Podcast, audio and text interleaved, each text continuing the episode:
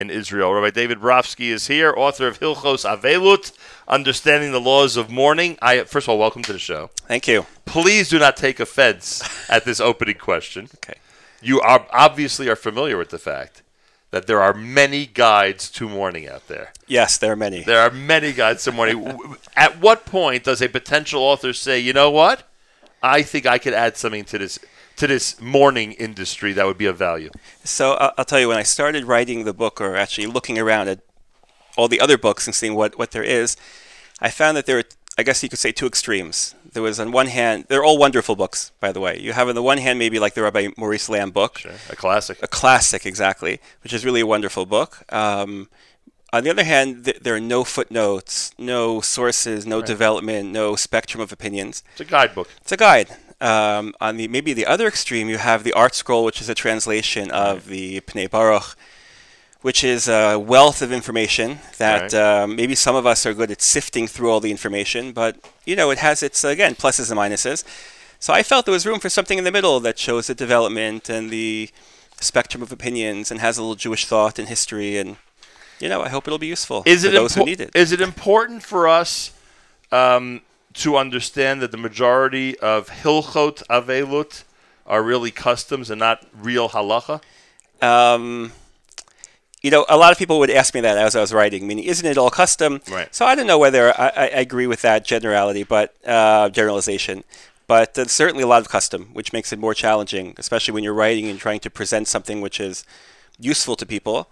Um, It creates a lot of difficulty, I guess, or challenge, but uh, there are a lot of things that are very source-based. A lot of the book is not just what we might call formal mourning. The Shiva is really one chapter, you right. know, Yaninot and burial and Kaddish and, um, you know, a lot of these things are not necessarily... Yahrzeit. Well, actually, that's actually very much custom-based, but um, we had this argument, it's a mixture. Yeah. We, we had a discussion last night, because tonight my family has Yahrzeit, oh, wow. and we were talking about, yeah, imagine the timing. No, huh? the, the Yekim say, Ad Bias Agoel. That's where they witch each other on the right. on Yahrzeits. Halavai, right? Halavai. And and one of the things I, I mentioned was this notion of lighting a Yahrzeit candle.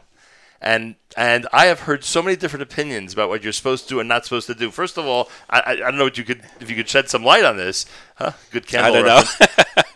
We have been told that for a regular Yisker, you light one candle, and that on Yom Kippur you light a candle for each person that you are memorializing. Really? Yeah. Now that is not in your book. I looked last I know, night. I didn't. Uh, that is not in your book.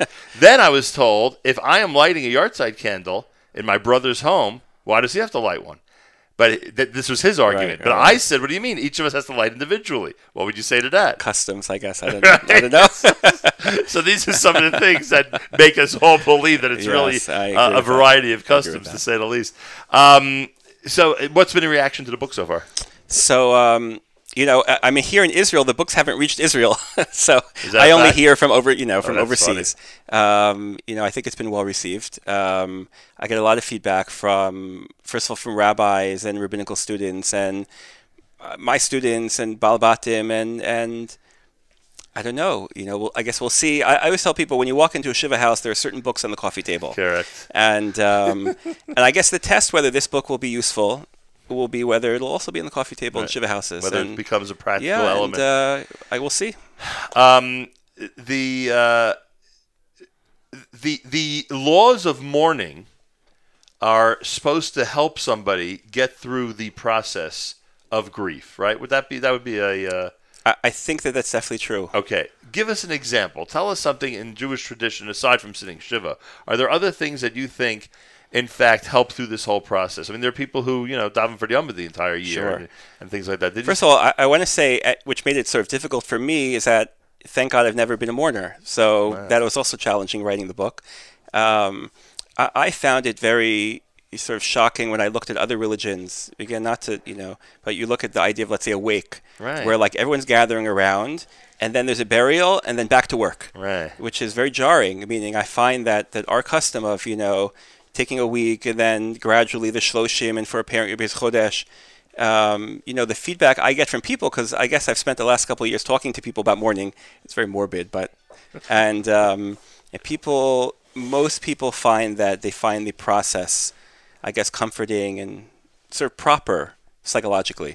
All right. It's definitely, uh, the, the, um, The structure of it, right. the structure of it makes it a you know something that the can, notion of the community is embracing you right. I, the entire time, and family, and yeah, I think so. It's funny. Sherry Mendel was here just in the last hour and mentioned this whole aspect of feeling the hug of the global community in her case, and I never thought of that in terms of the uh, the effectiveness that the Shiva process and afterwards has on people. Because even, even the Suda Savra, the idea right. that you come home and other people are already right. feeding you. Um, Interesting. Um, I, I've asked this question of Rabbi Weinrib more than once because he has done so many works like Kinos. I said, what, right. is, it, what is it like in the month of Adar, immersing yourself in Kinos? I will ask you, what's it like at really celebratory times of the year, immersing yourself in the topic uh, of Avelos? Listen, uh, you know, like uh, next to my bed at night, you know, I had a whole stack of, for years, it's right. going on for a couple of years already, and, and every Simcha I went to, you know, rabbis like to talk at Simchas, you probably see right. them, so it's all bouncing Avelos questions off of people.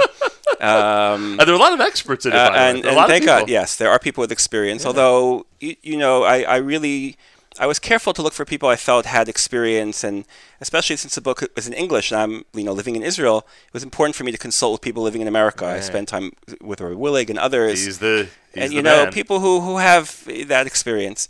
Um, I, I don't know. I guess I, it, I tried not to let it get to me, but um, you know.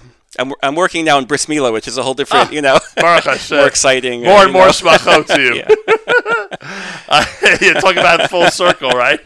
Yeah. Unbelievable. Yeah. All right. David Brofsky is author of Hilchot Avelut, Understanding the Laws of Mourning. I am assuming it is available to the greater public, right? Definitely. It is out there. Definitely. Everyone should certainly get it. And as we... It uh, shouldn't need it. It shouldn't need it, but as we described, it certainly has its place in the plethora of uh, books about Avelut out there. Thanks so much for joining me today. Okay. I really appreciate it.